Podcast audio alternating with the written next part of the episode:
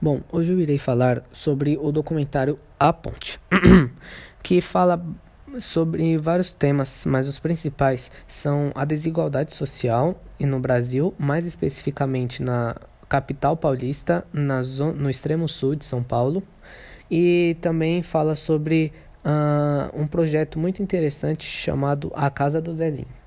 Bom, uh, este projeto ele, ele, tem como objetivo principal uh, o auxílio pa, com as crianças para dar acesso a como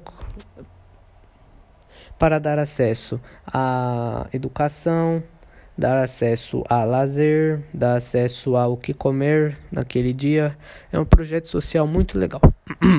Eu irei explicar mais ou menos o que é a desigualdade social e como ela influencia na extrema, na extrema pobreza e etc.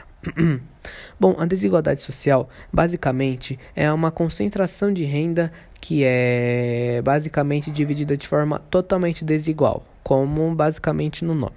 Ou seja, a grande parte do dinheiro que existe em um estado vai para o bolso dos ricos e é uma pequena porcentagem vai para o bolso dos pobres, que são bem que a quantidade dos pobres é consideravelmente bem maior do que a quantidade de ricos. Bom, isso acaba fazendo com que haja pobreza, extrema pobreza e a miséria.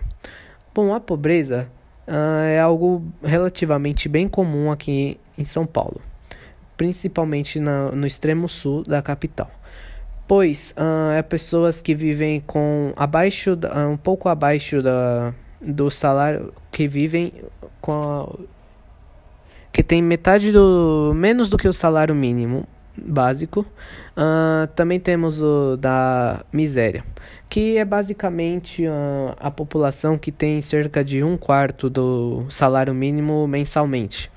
Então essas pessoas acabam por receber cerca de 300 reais por mês e é com esse dinheiro que eles têm que acabar se mantendo. Bom, e como pode, podemos ver assim, é meio algo meio impossível. Então as pessoas acabam optando por métodos não corretos de ganhar dinheiro, etc. Bom, ah, algum desses exemplos são, por exemplo, o roubo, o tráfico de drogas e também a prostituição no caso das mulheres. Bom, um, o roubo existem, no meu ver, existem meio que dois tipos de roubo. Aquele roubo que a pessoa rouba é, rouba o dinheiro dos outros, meio que para suprir as suas vontades, não as suas necessidades. E aquele roubo que as pessoas roubam, por exemplo, comida de um supermercado, que eles acabam fazendo isso por necessidade, meio que por instinto de sobrevivência, porque é meio que é o que eles precisam fazer para sobreviver. Hum, também existe o tráfico de drogas, que as pessoas acabam por repassar drogas para as outras, em, ganhando dinheiro para isso, o que é algo realmente totalmente legal. E também tem a prostituição, no caso das meninas, em que elas acabam fazendo uma transa por apenas 10 reais ali na periferia, e o que acaba trazendo doenças para elas, filhos indesejados hum, e etc. O que é um caso bem legal bem legal não.